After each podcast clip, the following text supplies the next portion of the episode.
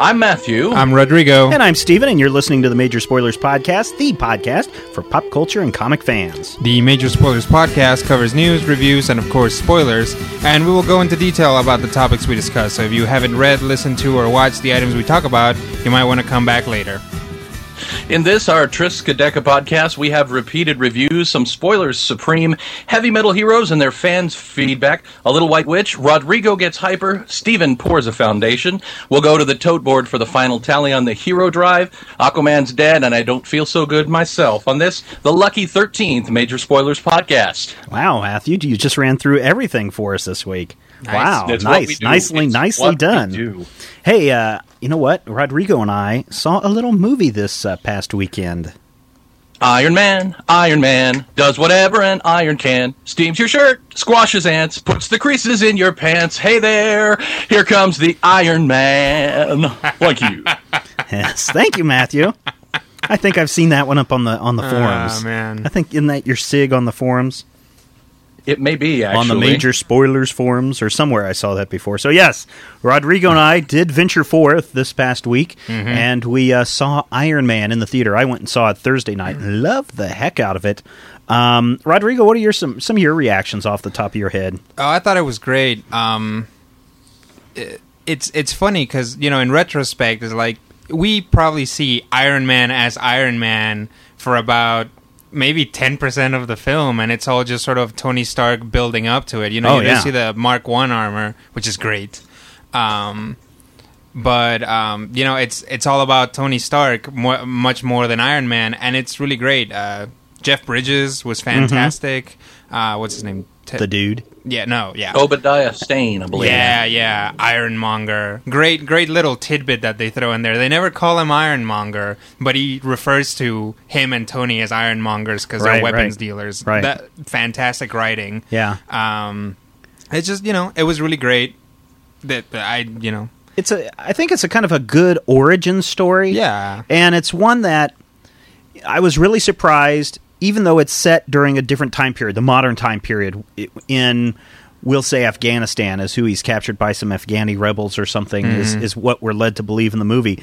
But essentially, it's the same storyline that plays out from the Silver Age, the modern age, movies and DVDs. And I thought maybe we could take a moment and just kind of review some of the ways that Tony Stark became uh, Tony Stark, um, or became Iron Man. Uh, throughout the ages, or through some of the different incarnations, and his first appearance was in Sta- uh, Tales of Suspense number thirty-nine. Now, this one is set during Vietnam, and I just giggle every time I, I read this issue.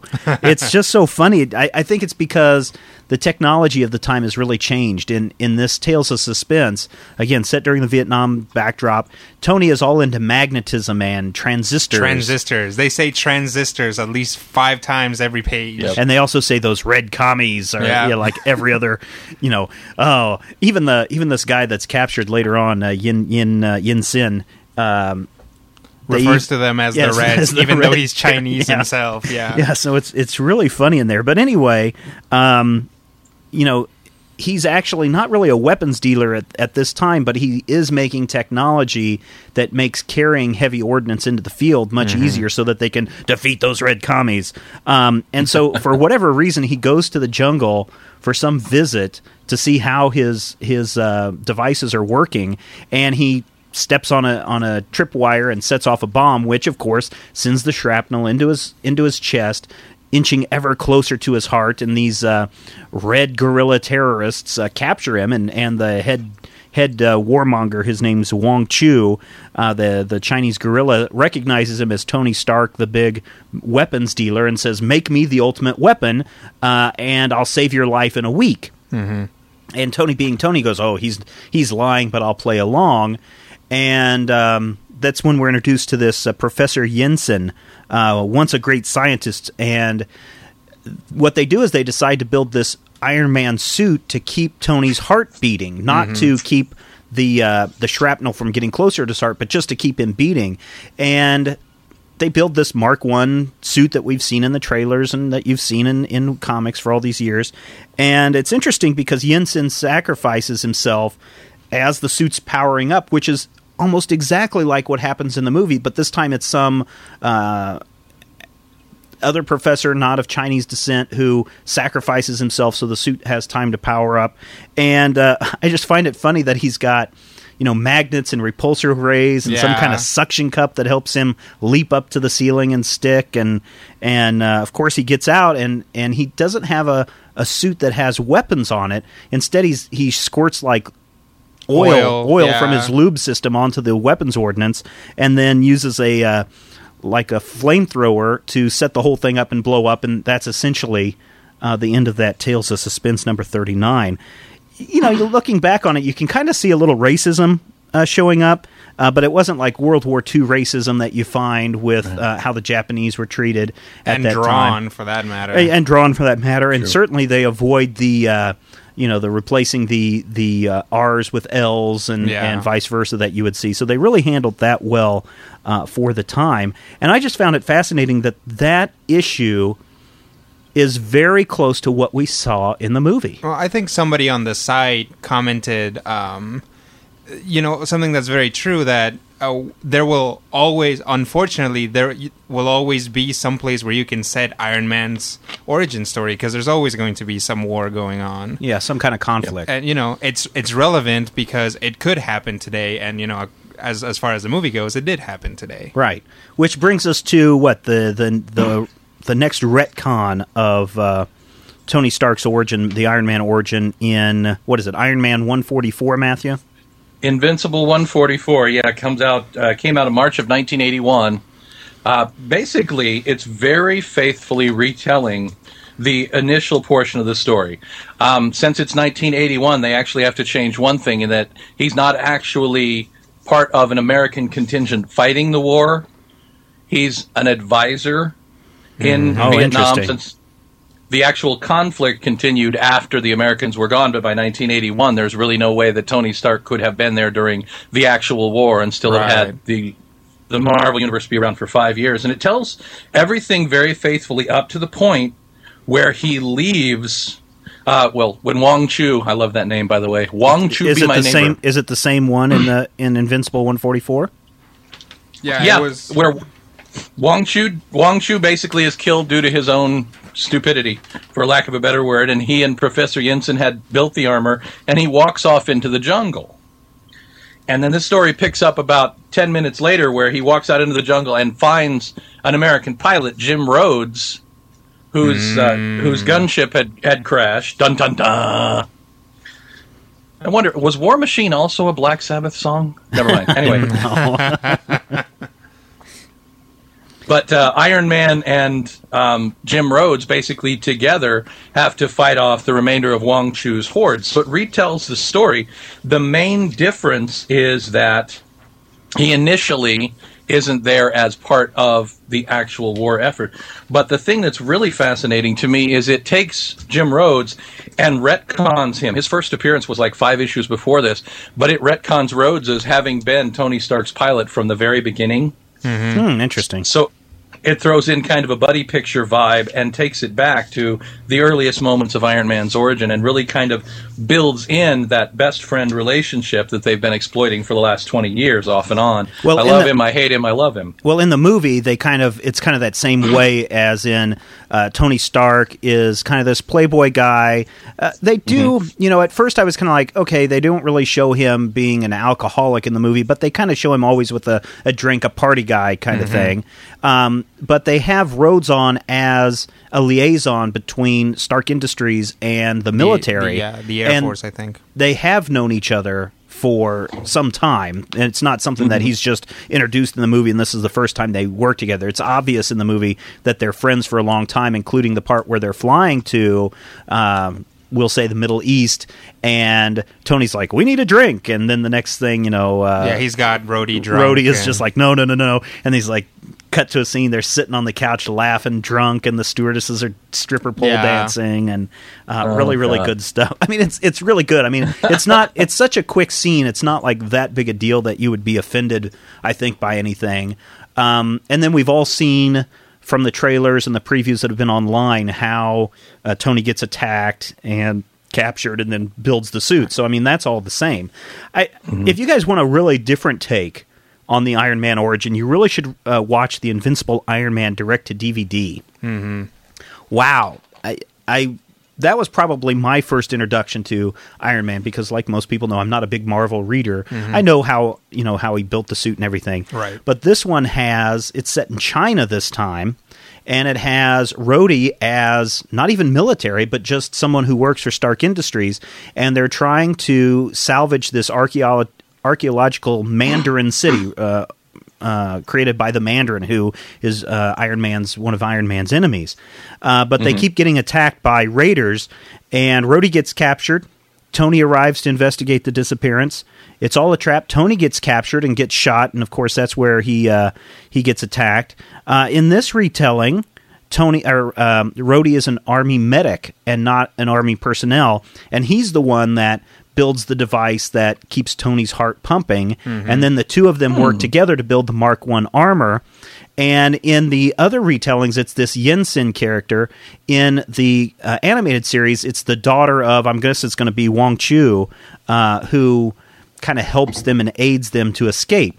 But what's really different about this is not only does it introduce the Mandarin character, but uh, once they get back to the states and they go back to the Stark uh, Enterprises building, Tony opens up this secret laboratory that he has behind his office, and there's like 27 different Iron Man suits that he's been building, including the Ironmonger, the War War Machine. Uh, Probably the Hulkbuster. there, I believe that one's in there. There's one for going down into the ocean, and it's just like Tony's been working on these in secret all this time, and the Mark One that we believe in the movie is the Mark One. It's just the latest version that he's modifying because that's the scrap metal that he has. It does it does take a little bit away from it, although as the converse, it does bring Rhodey closer to it because then he's the one who helps him build the armor. Yeah, but you know, at the same time, it really isn't because Tony's been doing it all the time, and Right. he even says in the in the animated movie that oh, it's just something I come up I, that came up in my head, and then when Tony reveals the real deal, Rhodey's really pissed, saying, you know, I can't believe you lied to me about this, and you've been doing this in secret. And Tony's like, well, I was going to bring you in when I thought the time was right. Mm-hmm. And speaking of time being right, I thought that was a brilliant way of how you know this whole movie is this look of at first Tony Stark is called a merchant of death. And he's like oh yeah that's a cool name. But then after he escapes he starts to become this transition of you know what have I become? You know what what am I doing? Am I really somebody that wants to be selling arms to terrorists just to as Obadiah says you know we need to do this because that's what keeps our business alive and he starts to change and so he flies off to the middle east where there's some conflict going on and he saves a bunch of people and stops some of the raiders and then flying back he's attacked by two us military planes and this is mm-hmm. what again you see it in the previews. And there's this great, great dialogue where tony stark is flying in the iron man suit and just calls up uh, you know Rhodey and say, hey man uh, uh, what's going on and it's just it's a great exchange uh, between the two and you know, in that sequence, the flying sequence, the effects are just amazing in the piece. And obviously, when we're talking about CGI stuff, uh, it's much easier to replicate metal items than organic items. But I thought it was Right. spot on. And and really, as as far as that stuff, they they they did a lot of good things, which is when the armor was kicking around. Uh, with with people around, Right. it was an actual piece of Yeah, it was an actual hardware. piece of hardware created Um, by and Stan then- Winston Studios, I believe. Right, and then when he's flying around, the planes are probably CG, the armor is CG, so it's not a problem. And it's great because stuff like even in the first Spider-Man movie, I remember being like, "Oh crap, I can't believe they're doing this." When you see Peter Parker running through the rooftops, and then when he jumps, it's clear that he all of a sudden becomes a CGI CG, character, yeah. and then lands again, and he's you know, uh, Tobey Maguire's stuntman again. Right. but I thought I thought the effects were great. Now, what about this story? Well, essentially, what happens is it's revealed that uh, the Arab version of of uh, Wong Chu is working cahoots with Obadiah Stane, and um, and they recover the Mark One armor, which allows Stane to build the Warmonger. Mm-hmm. And of course, they battle it out. Uh, Did did you have a problem with that storyline? No, not really, because um, you know he's trying to get the plans for this, and he can replicate the armor. The thing that he can't replicate is, Is the power the supply, power yeah. source, and the the way that they did the power source was just fantastic. I love that. Um, and then it you know, as as a movie, it's really great because uh, Obadiah and Tony are friends, Mm-hmm. and in order for Obadiah to reach his goals, he has to basically, literally, rip out Tony's heart Yeah. and put it into the armor because it's the only thing keeping him alive. And you know, there's this whole thing where um, he has basically the Mark One heart, right. and uh, he gives it to Pepper. Again, another kind of thing is like, well, I don't want it, but he ends up he gives her his heart, Mm-hmm. Right, right. Um, and she frames it in this little thing, Yeah, and, and inscribes it saying proof that Tony Stark has a heart. right? Yeah. So then he goes and he tries to get it, and then that's that's how Tony survives that, and um, you know, it's that's really great because it's you know the the weaponry of the armor can be duplicated, but it's the sort of the soul of the spirit, armor. the heart. Yeah. Tony Stark Right. cannot be duplicated. Yeah, hey, you're right. That's a good. That's a good observation. I didn't really think about that uh, watching it, but that's why I didn't go to film school like Rodrigo. Yeah, I, I did. I didn't go to. There you film go. school. Uh, I guess the only problem I have, and and Matthew, how long? And you probably read a lot more, and in the same way with you, Rodrigo, have read a lot more Iron Man than I ever have. How long has Obadiah been a foil for Tony Stark? Not long. I think from what I've read, and maybe Matthew's read more, Ironmonger's always there. The thing about Iron Man, and I think a lot of uh, comic book superheroes, is they end up with a lot of clones, and Ironmonger was just the clone of the week for Iron Man. I see. Um, I But, I mean, his- Ironmonger first appeared in like the 160s, I believe. Somewhere around Iron Man number 160 or 165 was the first time Obadiah Stane appeared. Mm-hmm.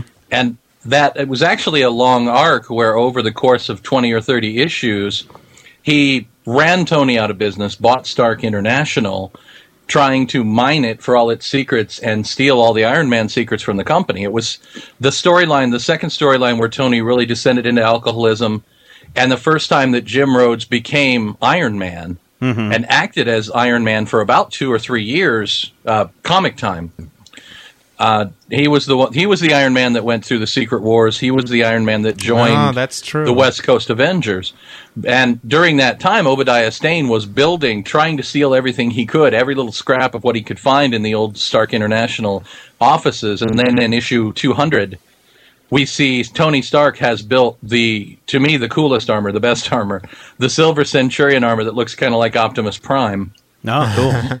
now we didn't see that in, in the movie, but we did see three different versions of the Iron Man suit: the Mark One, the Silver Right. suit, which had some freezing issues, which is kind of uh, a lead up to what was going to happen in uh, at the end of the movie, and then the Mark Three armor, which we know as the classic red and gold armor. Right. With, Um, with the big hip boots and the evening gloves that I don't care for Yeah. so much. Now, now, does Obadiah Stane? Does he die in the comic? Is he dead?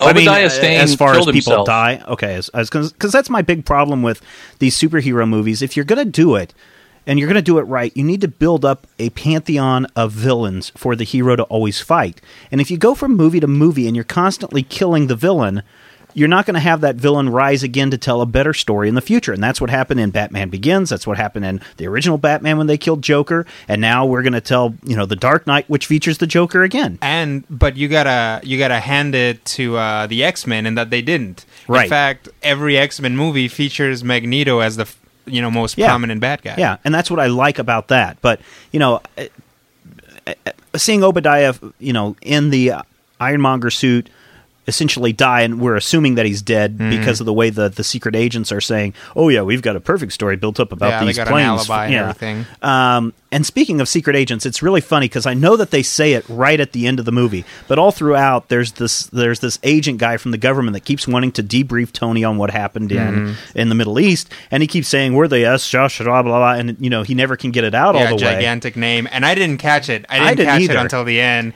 and I was uh, it was another like, oh snap, Yeah. it's shield. And then he goes, "Oh, ma'am, just call a shield." And Yeah. and it's like, "Oh, yeah." But the best part has to be the part that happens after the credits. And I'm sure you know everybody's blown it by now. If you haven't stuck around after the credits, we talked about it before on the Major Spoilers website. Come on, people. It's Ultimate Nick Fury.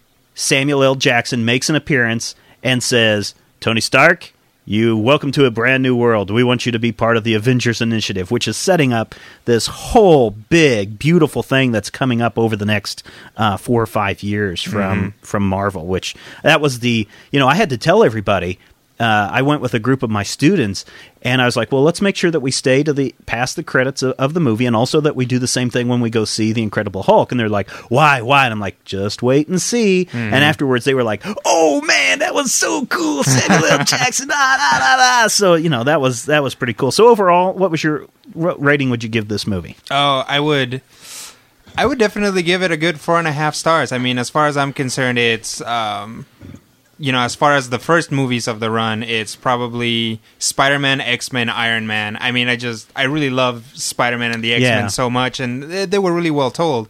But if you consider that he just bumped down the Hulk, Daredevil, and uh, probably every Batman movie that I've seen.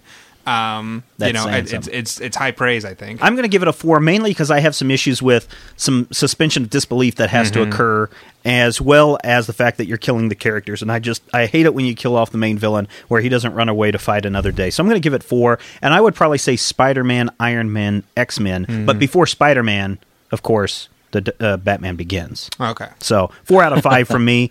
Uh, over on the uh, a lot of comments, a lot of people posting up at majorspoilers.com with the comments, and we're just going to run through some of them. John from uh, doubledumbassonyou.com wrote, uh, "Iron Man was everything I expected to be and surprised me in many ways. I thought I would have been rustled, which is an inside joke for those of you that visit the Major Spoilers site on a regular basis, with all the clips that have been circulating on the interweb, but I wasn't. Iron Man accomplished something that Marvel has wanted to do forever in establishing a greater movie continuity with their various properties uh, where their various properties could interact. That was one thing that killed me with Fantastic Four. They didn't acknowledge Spider Man or the Daredevil. All in all, Iron Man ruled. Definitely worth a repeat visit to the multiplex, even just to pick up on the subtle cues thrown here and there. Can't wait to see Tony Stark in The Incredible Hulk next month, and more importantly, that eventual Avengers movie. Yeah. Hermit uh, on the forum said, Love the movie. Didn't think about the shield thing the entire movie. I think it was, and he uh, says that maybe he was dropped on the head, but probably not. And uh, didn't wait for the credits to be over. Now I have to go see the movie again. Lucky it's good. One of my favorite posters, a man named Dave K, who in my mind is always pronounced Davek. Uh, that's what Uh, I thought said- it was. I thought so too, but it's apparently Dave K. I think. Either way, uh, said now if only the Tony Stark that I saw on the big screen was actually the Tony Stark portrayed in the Marvel universe. To which I say, oh please, yes, yes, I agree greatly. Excellent movie. Afraid that it will rally the powers that be in a misguided direction. Well, the good thing about Probably that regarding the only thing that I would say about that is that Marvel now has control of these. They don't have control over Spider Man because that's split up with Sony.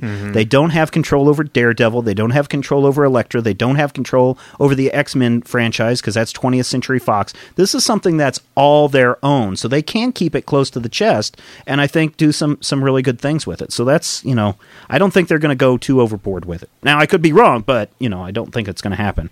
Now Robbie and he Reed, has been wrong before. well, that's yes, that's true, but rarely. I think the last time was in 1987. Um, Robbie B, or I'm sorry, Robby Reed from Dial B for Blog uh, commented on the site. Iron Man was very long and very boring, and not for kids. Not a very good movie, in my opinion. Someone had to say it. Um, and Devil Bob kind of uh, replied to that. My nine-year-old son was fine with the movie. The action scenes were pa- were placed well enough that it didn't totally bore him with an actual uh, story. Granted, the whole transformation from uncaring bon vivant to, well, use Tony Stark's words, superhero is truncated to fit in the allotted time. If you want a good long-out drama, watch Pride and Prejudice. You'll get a lifetime's worth. Um, the pro- the uh, post credit clip was fantastic. If only we could, he could make an appearance in the Hulk. And I think that's been said that. Uh, yeah, you'll want to go see the Hulk because he Yeah. does make an appearance there. Carl said that he thought the movie was great, uh, did have its slow points, and I thought the reveal about Tony's kidnapping was a bit cliched. However, it really nailed the character. You've got to have the scenes of him working on the suit, which I agree with. That is the key to Iron Man, the hero who's always improving his powers. I even like the part about him not being sentimental. This is the guy who's in the habit of rebuilding the old armors. Most of all, the thing that I agree with, because you know I give the trailers four out of five stars. Um, he likes that they he liked that they kept the CGI to a minimum with that Mark One armor, the the Buick Regal, as I like to refer to it, armor. It came off very clunky, very metallic, as it should. Um, Carl also thought that it was interesting that they didn't go with the recovering alcoholic aspect in the movie, mm-hmm. but it's still there, and he says he sees no problem with it being addressed in a later film. And I'm thinking, you know, I agree with that as well. Somewhere down the line, Iron Man three, he's Iron Man three, Demon in a bottle. You know, well, that would be up. cool, and of course, you've got to get Rhodey into the suit at some point. point, and they're signed on for a three-picture deal, so it's it's going to happen at some point. And speaking of three-picture deal, something I'm glad that they've announced. Uh, they announced it Monday at the Marvel uh, quarterly um, um, stock dealy, whatever it is that they do. Uh, they did announce that Iron Man Two, Electric Boogaloo, uh, would open in theaters April 30th, 2010. Now we've got a couple Mark your movies. calendars. We do have a couple movies before that. We've got X Men Origins this Christmas, uh, Wolverine, Mm-hmm. and then next spring is uh, what is it in 2009? Oh man, I wish I, I had it down. I've got it up there on the majorspoilers.com website. But there's another movie that's coming out. Um, Thor, no, that comes out after uh, Iron Man. Spider Man the musical. Yeah, Spider Man the musical. Oh my God, what are they thinking? They still have plans to do that. So do mark your calendars. April 30th, 2010, another kick off the summer movie, Iron Man 2. Uh, a couple other things that you guys can help us out on. Head over to the Major Spoilers Forum. Uh, you can find a link to it on the front page of ma- majorspoilers.com and go into the trade paperback section. We still have that uh, poll up where we want you to pick from our list of the top 30 trades which one is your favorite, and then we're going to rank them from best to worst up on the website. You can certainly do that. And depending on when you're getting this podcast, you will want to head over to nerdtacular.com. Scott Johnson let me know today that the tickets, which will go very fast, I think there's only 400 of them, or less than 400, uh, are going to be going up. The registration starts Wednesday, uh, May 7th. So you'll want to get over there if you want those free tickets to see The Dark Knight. Uh, also, those of us here at Major Spoilers, uh, various and sundry, would like to thank everyone who helped us with the Major Spoilers Hero Drive. Oh, yeah. the whole the whole idea behind the drive was to bring in the the listeners and pay for every listener that we snagged during the month of April. Uh, over the last five weeks, I believe our listenership has risen to the point where we're now donating two hundred fifty dollars to the Hero Initiative. Excellent. And uh, this money does go to comic creators, uh, mostly to pay medical bills or things that come up. You know, these guys are freelancers. Uh, this is that you know they don't have a lot of the time they don't have health insurance and stuff, and um, it's it's they brought us years of entertainment, and this is so they can have their own sort of golden age. That's right. And thank you, everybody. $250. I'll be sending that payment to the Hero Initiative tomorrow. But once again, thanks for helping out with our first Major Spoilers podcast campaign. Keep listening to the show. Tell your friends because you never know how the number of people listening to this show can help those in need in the future. All right, you guys want to you guys want to do some reviews? Yes, let's get to some more Reviews. reviews. That's all this show's become. A bunch of reviews. We got Movies, comics, trade paperbacks. We got we got some. I got a short review. okay. Um, And once you're done with that, I'll be reviewing your review. oh man, And then I'll review your review the, of the review. The thing I hated the most about it was how short it was. No, no character building. Anyway, um, Hyperkinetic number one, I believe, by Image Comics. Yeah, it's coming out in a few weeks, out. I think, Yeah. Um, don't don't have much to say about it. I, I didn't like it all that much. Uh, the the basic premises is a bu- is a bunch of hot girls in a spaceship and they're bounty hunters What's not to like? and that's that's how I approached it. I was like, man, this is going to be great. But you know, I there were a lot of things I didn't like about it. I sat down and I thought about it, and it a lot of this, a lot of what what the book is about is just kind of coolness for coolness sake. Yeah. they have a lot of pop culture references. The characters kind of actually like reverse their characteristics every once in a while. Oh, really? Just for the sake of a punchline. Um, none of the action needed to happen. Uh, it- it's all just kind of uh, sideways to what little plot there is. Um, they end up in this planet full of like uh, transforming saber-toothed tigers, and then promptly leave it, and you know things like that. Wow. Um, it's just you know, I just th- th- and that's about it. That's my review of it. The Two art stars. was pretty good or not good? The art, the art is kind of funky. I, I, I mean, it's kind of and that's it's hard to describe. It's very it's it's smooth very flowing. Just sharp lines um the characters faces kind of extend and contract and it's obvious that it's on purpose i mean this, Right. it's not that the artist isn't good that ki- and but to a certain extent, that's kind of the same thing. It's like, am I supposed? Is this character supposed to be sexy? Because in this panel, she's shouting, and her mouth is so huge that there can be nothing attractive about her. And then on the next panel, you know, she's back to sort of regular proportions. And then in another panel, like her eyes are all weird because she's Ah. looking at something. So it's like so are they trying to go for like the manga anime? they, they kind of are, stuff? and you know, right down to the part where um sometimes you see characters and their hair is over their face, Yeah. but you can still see their eye through it. Oh, That's yeah, like yeah. a classic anime thing. yeah, yeah. So two out of five. Yeah, two out of five. All right.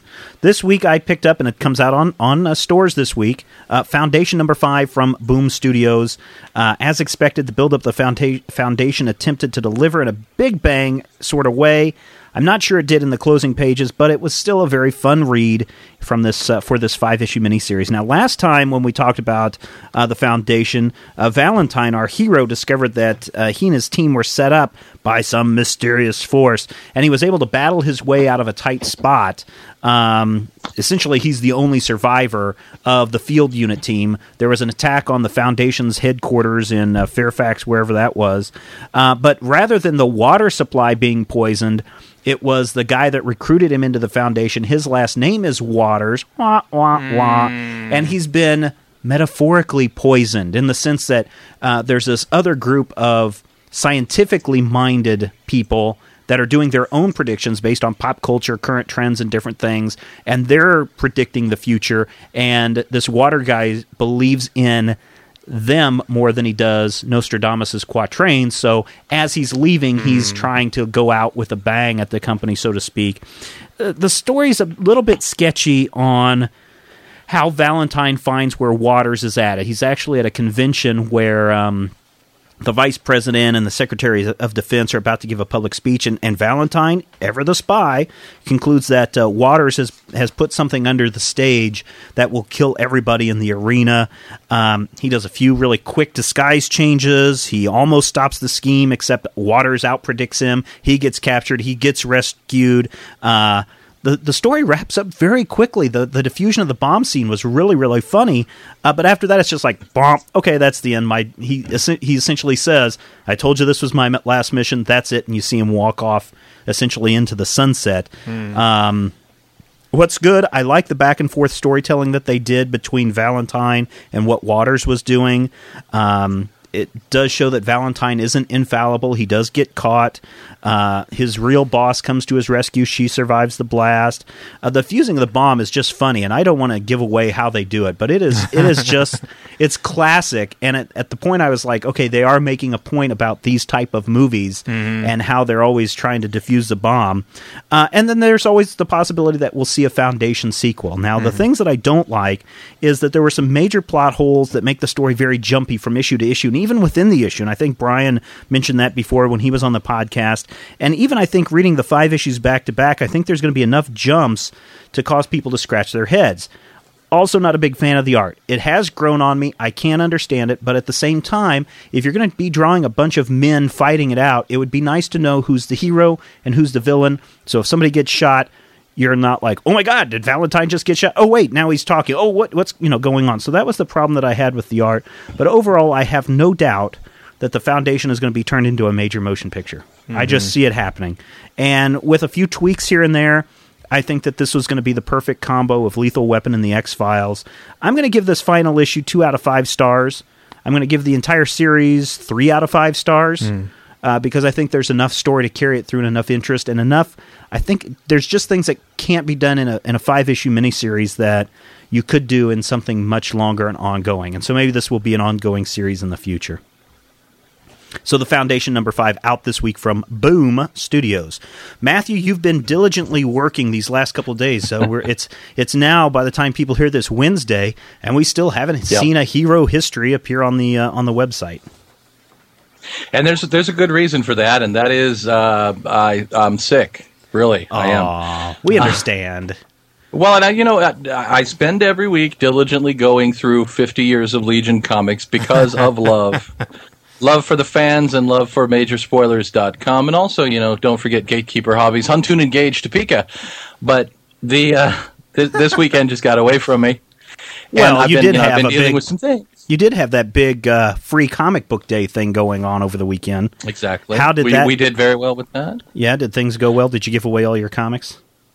Very much so. Uh, we actually gave away some of last year's comics and the few remaining comics that we had from the year before. Uh, it was a very successful event. Um, in terms of just bringing people in, I think we probably did two to three times the regular traffic. The thing that I'd like to see is those people coming back. So hopefully we can keep the people interested with the Iron Man movie, with the Hulk movie, with Dark Knight coming out. I think we may be able to get some of the casual, you know, readers back in the store, which is always a plus for me. You know, bolster up the industry. Excellent. Um, and there's also the fact that you know I've been I've been reading the Legion comics and and realizing things that I had not realized about this character, and it got me sidetracked to the point where I started doing my uh, my image uh, picking, and I got sidetracked reading a book, and I lost an hour there, and then I. I'd go and try and pick another image, and then Blok would show up, and I'd be like, "Oh, I got to keep reading because it's Blok." And- Right. Well, that's one thing that I think people don't realize is that it's not just all this is in your head. You're still doing a lot of research on these characters, just like we had to do this research earlier today for these origin stories of, of Iron Man. You know, we had to go back Yeah. and dig through some old issues, and I had to watch this DVD again, uh, which eh, I'm not going to really recommend, but, you know, to find that information. So it does take time. And so I totally understand when Matthew's like, oh, I'm sorry, I don't have the. The, the latest hero history done, and then I say, "Shame on you!" But that's okay. Well, it's the, understandable. the hero history also puts a strain on my marriage in that I have my Legion collection in the living room where I write. Uh oh. So that's Ah. that's two long boxes worth of comics, and of course, some of these comics are you know older than all four of us put together. There's No, only three of us, there's only but that's three of neither us. here nor there. But in, in any case, you know, there's the occasional moment where Molly wants to play with Daddy's comic books, and you know, Yeah. so real life intrudes, and for that I apologize. Oh, but on no the problem. plus side, it's going to be an awesome one. It took me forever to do the main image this time, just because I wanted to do the character justice. Now, So- just give us a quick overview of who is this White Witch? Is she a bad person? the White Witch started out as a villain. Really? Turned out that she had an unrevealed connection to an existing Legionnaire who we've profiled previously. Ended up joining the team in a very, very high profile point.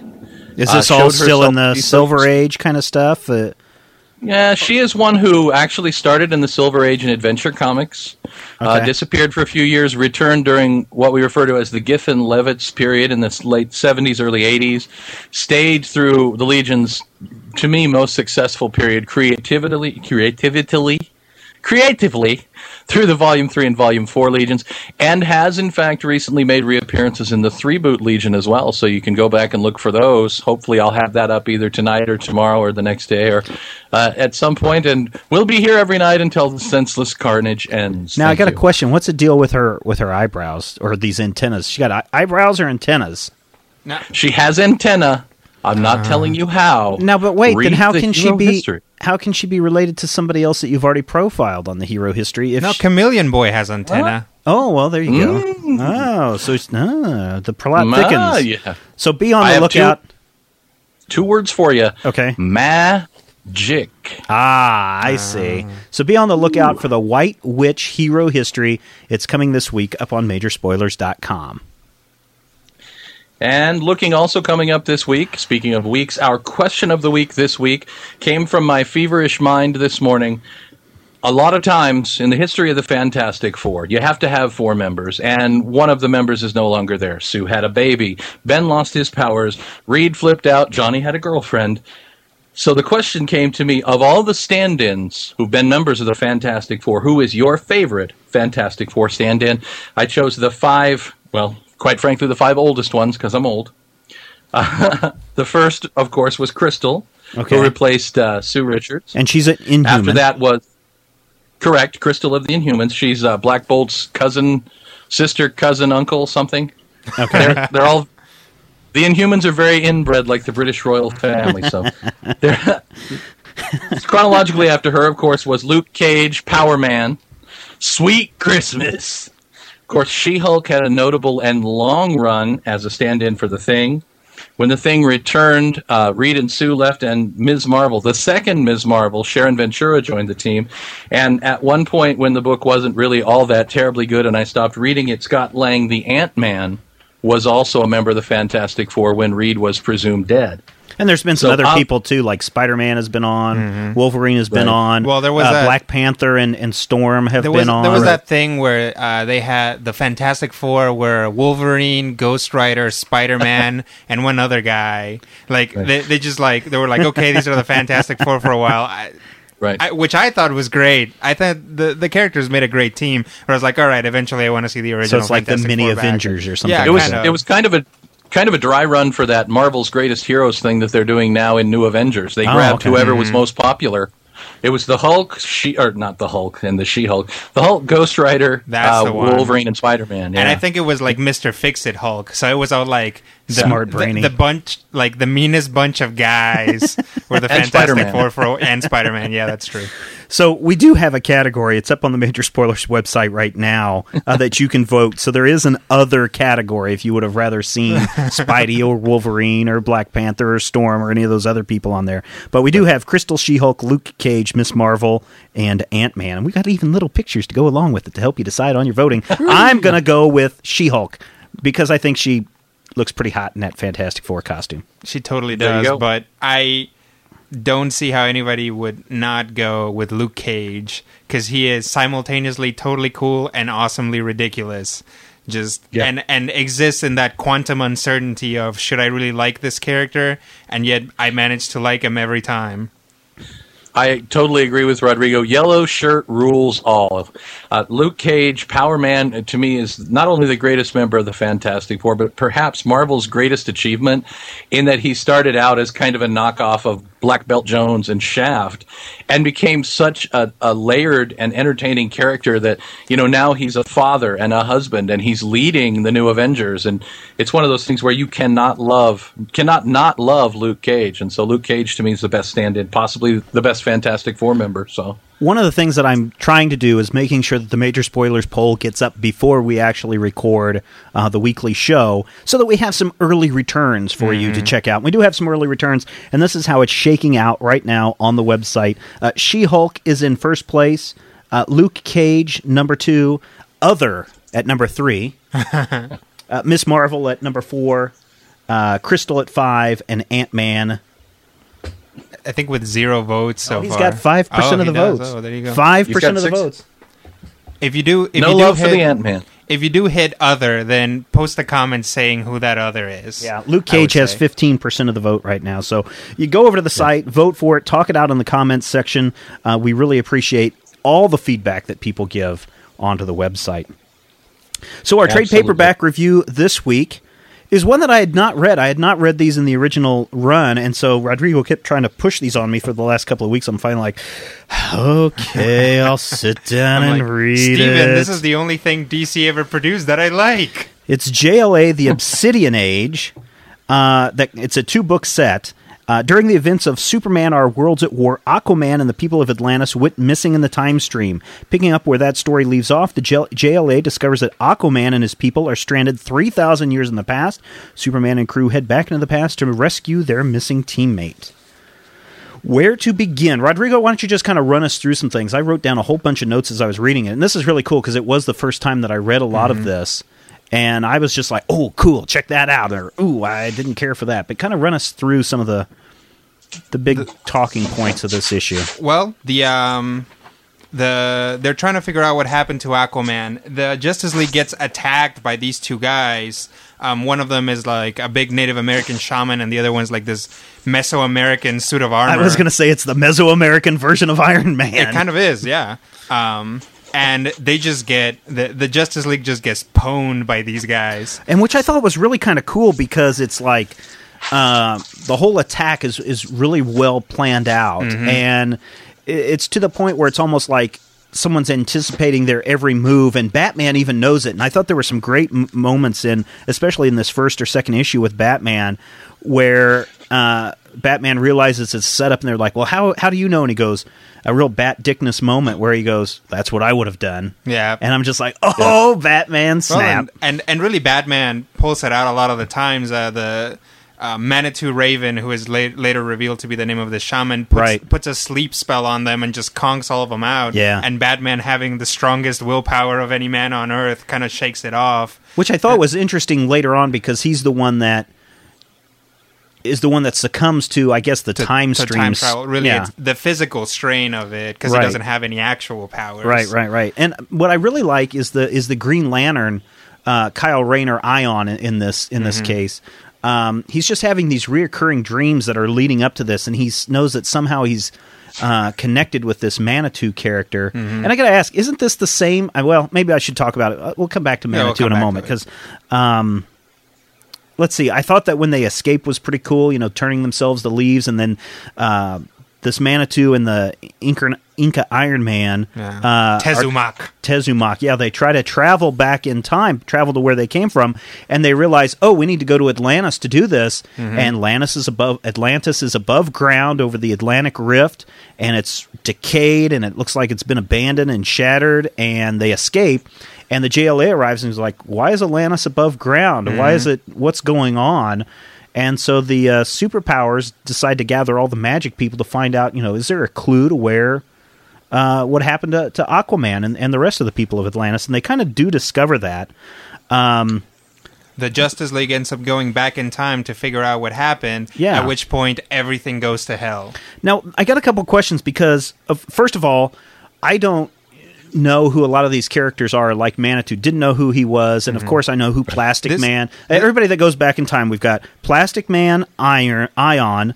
Uh, Flash, Superman, Black Shield, Superman, by the way, which I kind of dig on that. Wonder Woman, Batman. Did I say Plastic Man? Mm-hmm. Okay, so it's You those did. six. Though there The- should be seven. Who am I missing? Martian Manhunter. John Jones, the Martian Manhunter. Everybody forgets John Jones. No wonder they're going to kill well, him. in he does Final turn Crisis. invisible a lot. Yeah, there you go. Uh, Matthew, do you have any any questions? Le- I guess what I'm I'm leading up to is I know who all those characters are, but there's some other ones that show up like.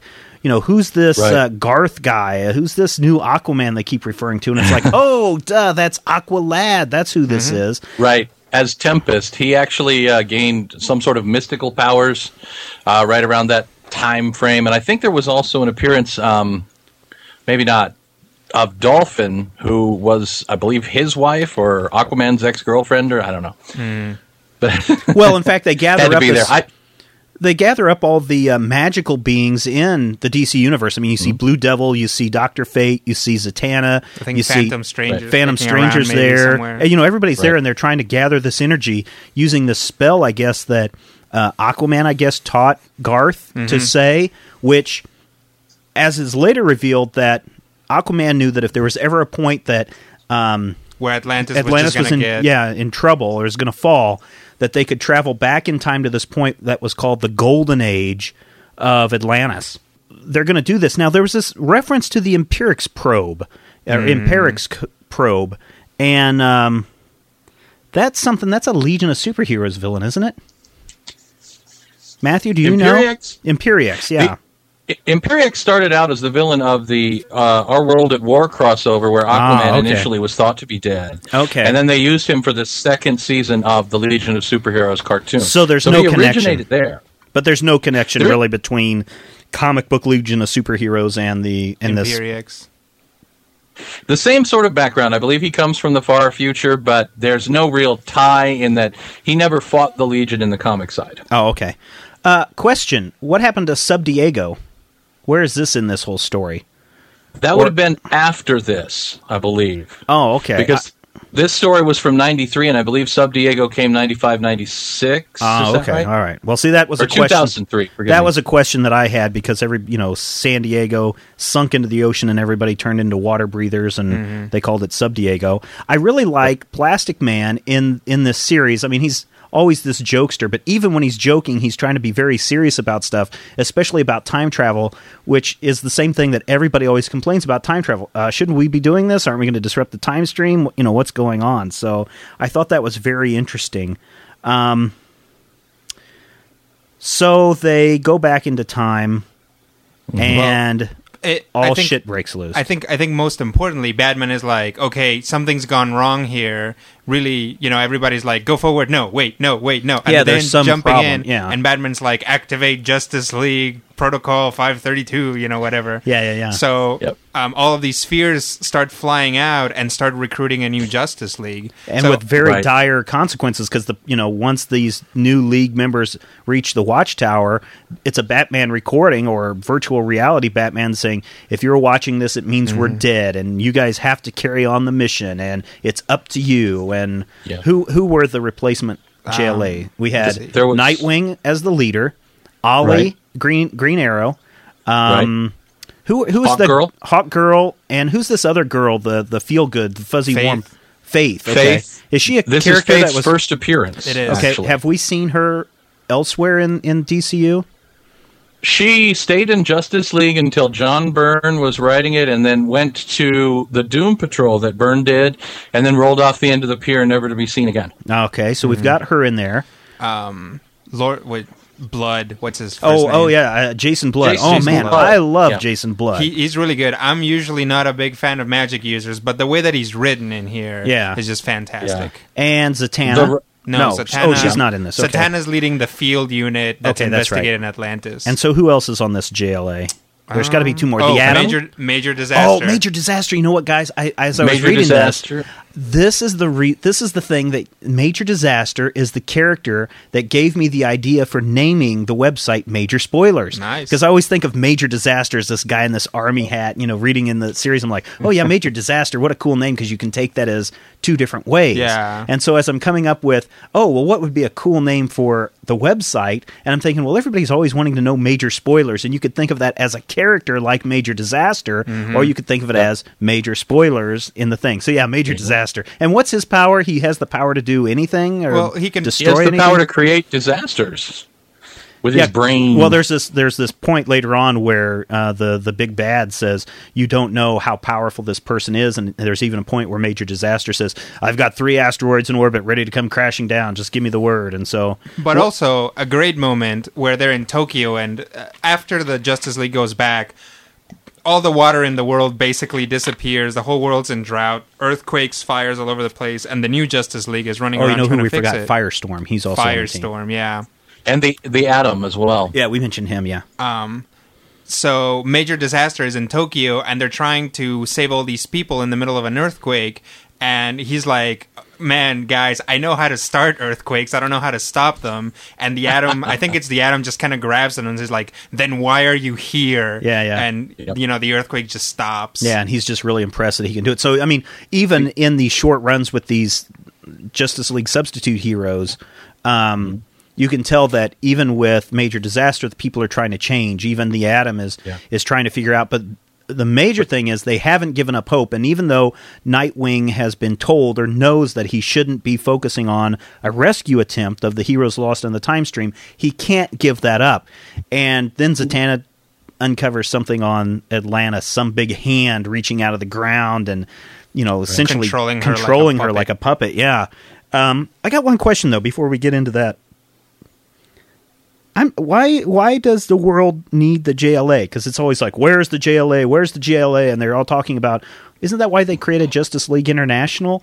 Isn't this why the Chinese government created their own uh, Force of Ten or whatever that they, they were called in Fifty Two? Um, so I, you know that's that's my thing. I think I think in you know in the DC universe, obviously if you're going to have superheroes, you know, from a writer's standpoint, you need for the world to constantly Yeah, that's be true. in horrible peril, and without the JLA, the world is always in constant peril. And you that's- know. and everything Starro just goes up to- and controlling people. and- Everything goes to hell quickly when the JLA. It's not even one week later, and you've got these earthquakes and fires, and you've got these disasters going off left and right. Um, I think there's some nice moments leading up to the big, I guess, book two event, and that's Yeah, the- where Faith is talking to Nightwing and says, you know, when people are around me, people feel good, and they just tell me things that they probably wouldn't. And she assumes that Nightwing is Batman's son, and um, she says that Batman told her one time, "What I do to people, even when the long term results are positive, I'm not proud about it at all." But Nightwing, he's the one that I'm I'm really proud of. He was the best thing that I've ever done. Yeah. And those character moments are really, to me, the best part of the story.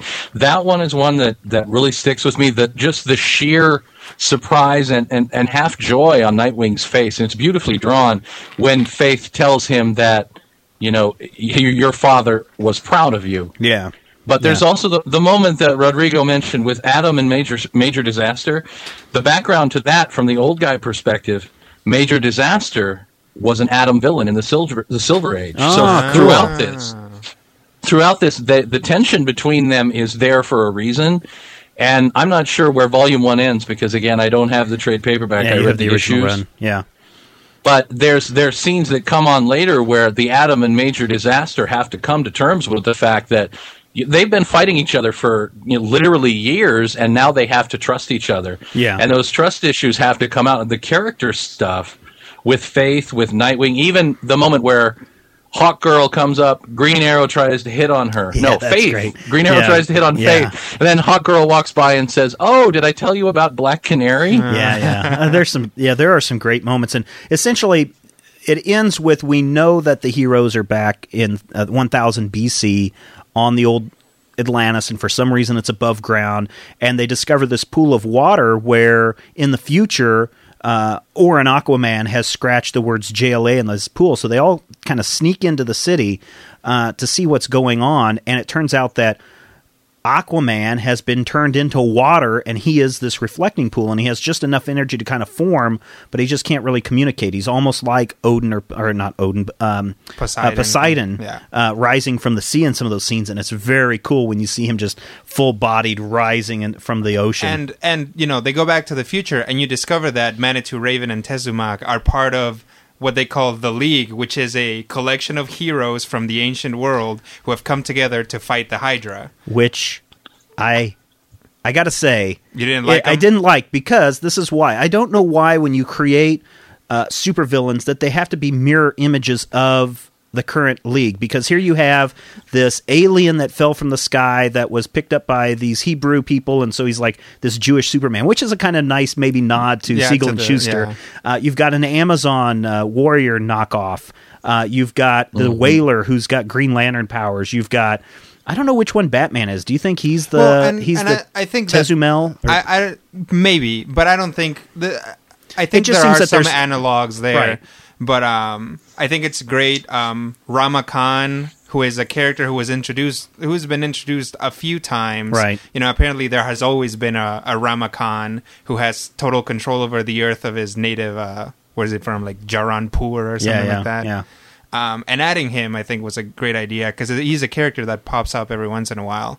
Um, and then you know the ringleader of this whole thing, who's Ganymede or something like yeah, that. yeah, yeah. And I, I, mean, I didn't have a problem with them being seven, you know, uh, heroes of the time that are trying to bring down the Justice League. I just thought that it's a mirror image, and we've already seen that a million times before. Give us something else.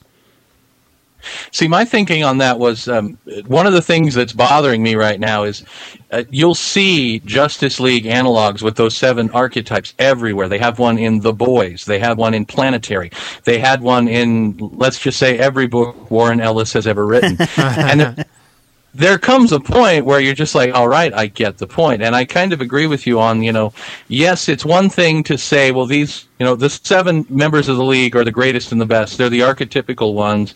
And people will, you know, attempt to emulate them and they're going to recur throughout time because they're just that good.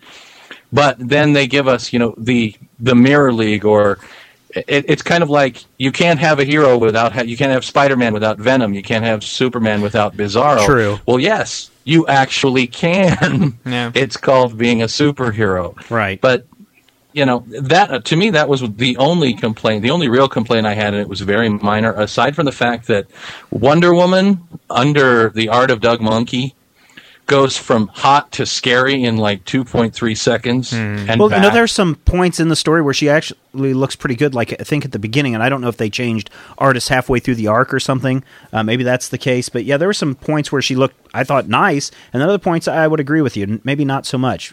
Uh, so we jump back into the to the present, and Zatanna discovers something on Atlantis uh, that just shocks everybody, and it's the skeleton of Superman with this big thing through him, and this causes the Justice League to go back to Atlantis to to investigate, and they decide that uh, when they get there, it's revealed that there's this big what, what's it called? Uh, what what I mean, they we know who it is later on. This the quagmire. Yeah, she's a quagmire, quagmire, that yeah. that is able to suck in people and use their powers. And she sucked in Zatanna, and she sucked in some other powers, and they pretty much realize, oh wait a minute, this is not good. If uh, you know, if if this being is growing more and more powerful, and this is the reason she's sucking up all the water on the planet, and she's telling uh, the world that they have to bow down before her, she's going to you know, cause them to die.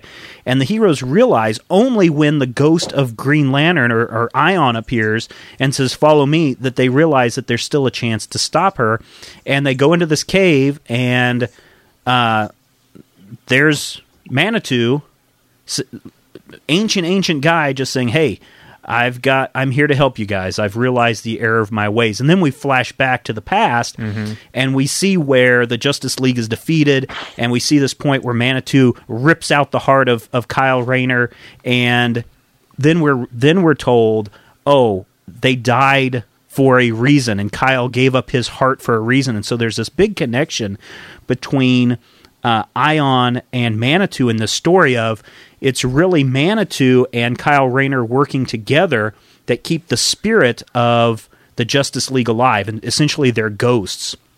Yeah, so Right.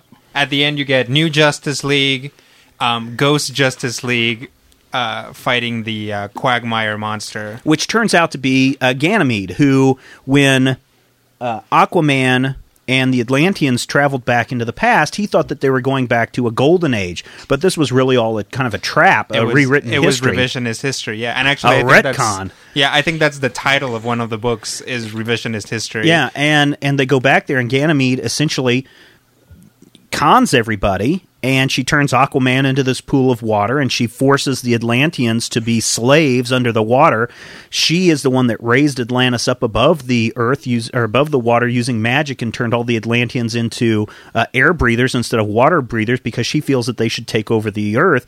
And then it's later revealed that she is the Quagmire and is sucking in all these people's and, powers. And she structured the the ancient league to come together. She sent visions to Rama Khan, who we think is the author of the league. Right. But I think she's the one who sent them to him so that she could in turn betray them, absorb their powers, take over the world. And so we flash forward to the present again, which I didn't like the whole jumping back and forth. That was almost the storytelling almost was too much at times for that. But we flash back to the present, and uh, Manitou and, and Kyle Rayner's heart bring forth the ghosts of the Justice League. So you've got Ghost Batman and Flash and all these people they're- fighting the they're- Quagmire. The best thing about it, I think, is the way they're drawn because you could just have them all as the same type of ghost. Right. But Batman is just a cowl. Yes. The Flash is like a skeleton without any legs or just like energy uh, jumping out there. Wonder Woman just looks like a broken down statue because, you know, she's Mhm, the she's princess made from made of clay. clay. It's made of clay. Um, and, you know, you get to see what a Martian and uh, Kryptonian zombies look like, Yeah, yeah. basically. And it's really cool. And the idea was that the Quagmire can only fight living beings. They can't fight anything dead. And so here, the dead Justice League are actually kind of winning and uh, getting the. And in fact, at one point, uh, the Quagmire absorbed Jason Blood. And it wasn't until at the very precise moment that he released Etrigan. Who comes out and starts battling the Quagmire, and it's uh, Faith who has to keep Etrigan under control. Uh, but then the Quagmire's like, okay, fine, you think that I can't fight dead beings? I'll fix that. Claps her hands, and the dead Justice League come back to life in this very sticky kind of very cool panel where they're coming back to life. And so, in a sense, they've died and were reborn. It and it kind of gets away from the time travel, which I thought was really great. Yeah. Um, but it's actually the actions of the people in the past that end up helping defeat um, the Quagmire. the Quagmire. Now, there's, I, I guess, a, a, another problem that I have as they realize they're defeating it. One thing that the Atom has pointed out through the whole story is that the sucking up of the water, all gathering towards Atlantis, has caused the Earth to wobble off its rotation, and if they don't fix it, it's going to spin off into the sun. Well, as they are reborn.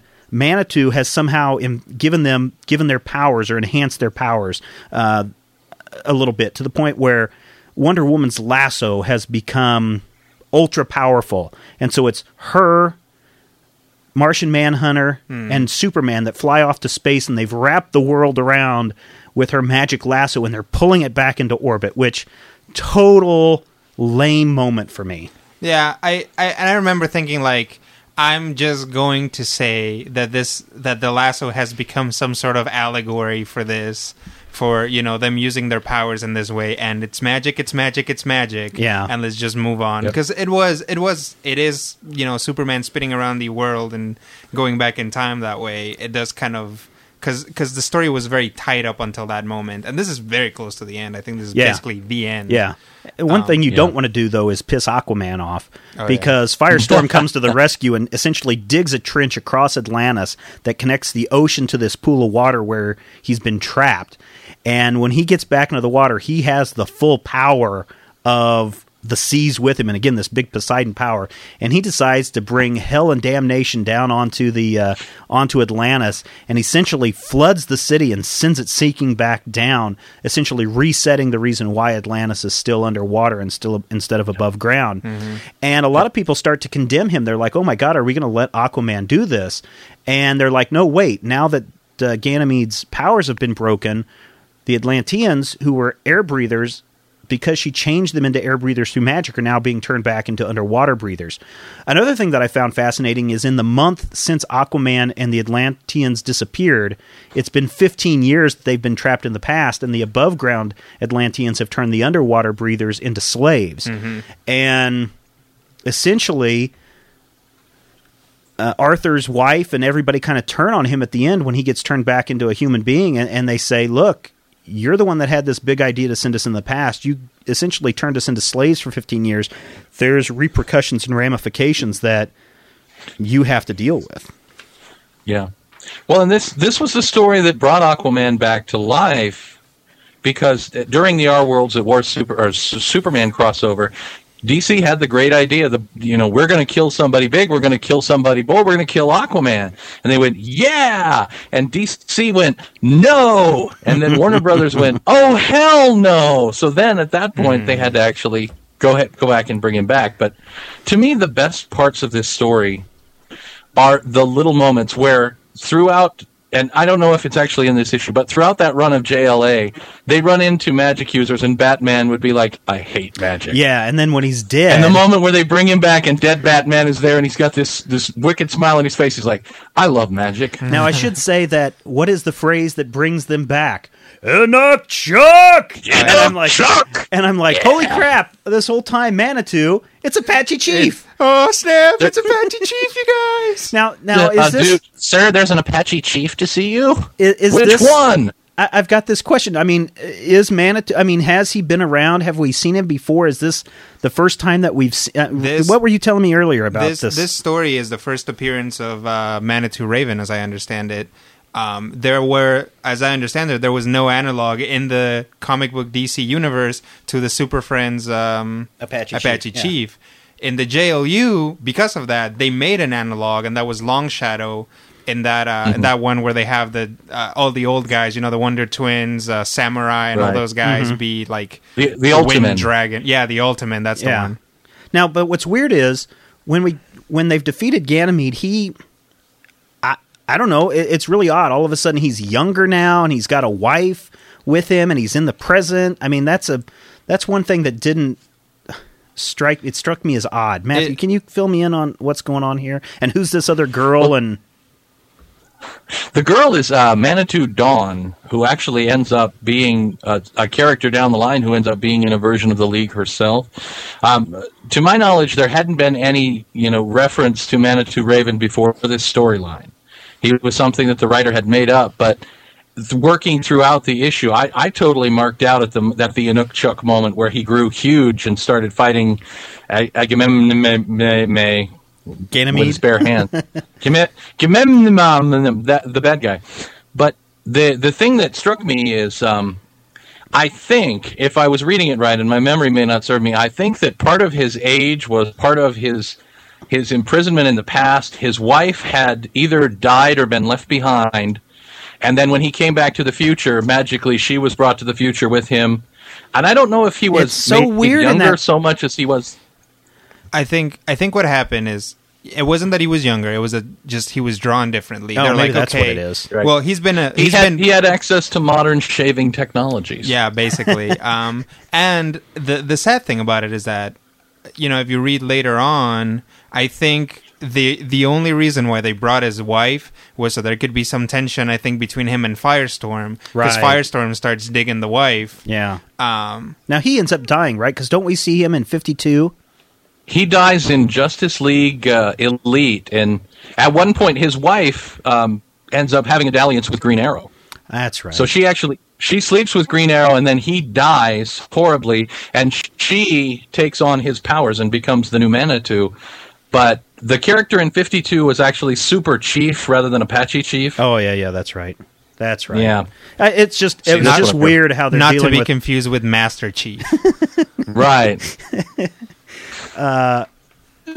I, I, I thought this was, you know, this is actually the first time I'd read it. For some reason, I read the Midsummer's Dream uh, JLA miniseries before it became into a regular monthly, and I kind of liked it, but kind of didn't. And I think my budget at the time was dwindling, and so that was one of the titles that I just had to stop reading. And I missed. Um, uh, the Babel one with uh, Ra- Ra's al Ghul and, and Batman essentially Right. defeating everyone on the team, which I'd like to go back and read. And I totally missed this. And so, uh, having read it for the first time, I'm going to give it four out of five stars. I thought it was a really, really good story. And I think it's self contained enough to where if you just know that something has happened to uh, Aquaman and the rest of the Atlanteans and you just ride with it, I think it's a, it's a good story. I do have some issues with the lame moments in there, uh, but there are very some very special moments in the piece too. Oh yeah, for me definitely four out of five as well. Um, there are like there's there's a lot of good uh, Justice League storylines, but in this one, I mean, s- small moments, huge epic moments, three juggling three Justice Leagues at once, essentially. I thought that was very good. um, Just huge cast. This is truly epic superhero storytelling, just done right. And I, you know, I, you know, I'll probably give it four and a half stars. That's that's how much I like it. Okay, cool.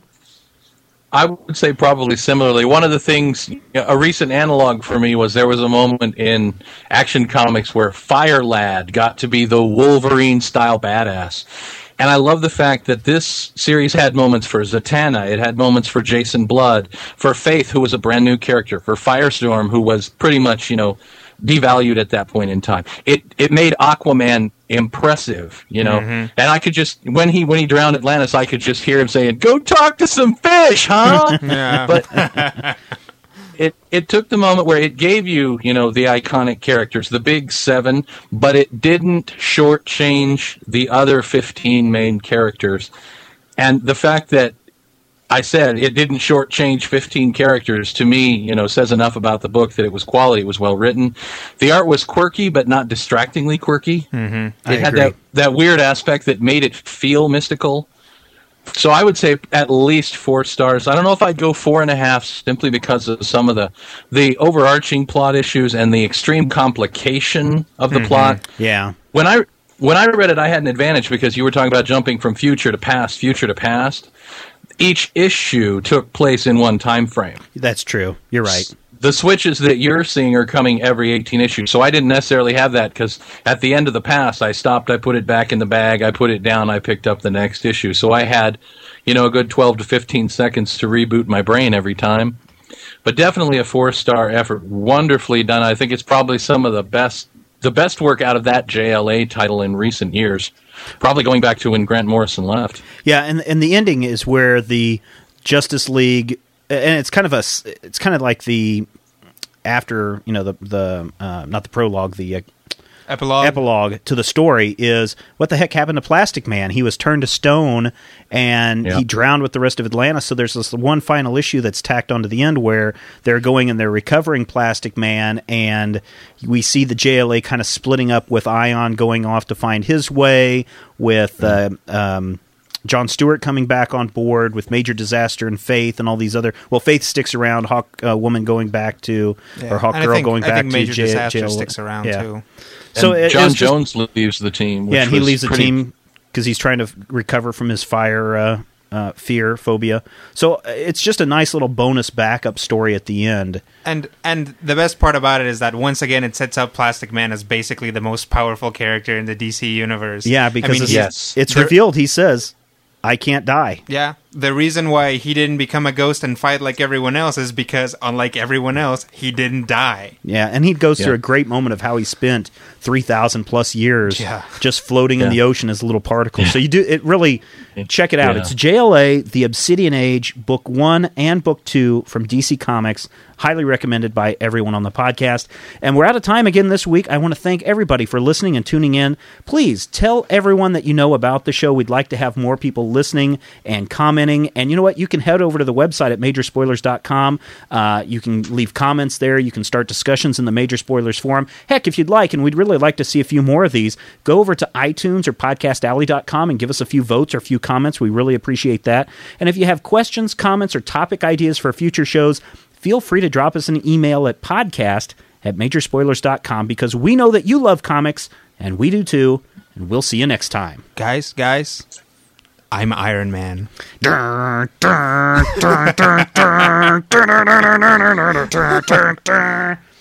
That'll be $5,000, please. Yeah, we're gonna get sued. Stop talking about comic books or I'll kill you. I don't care if the Hulk could defeat the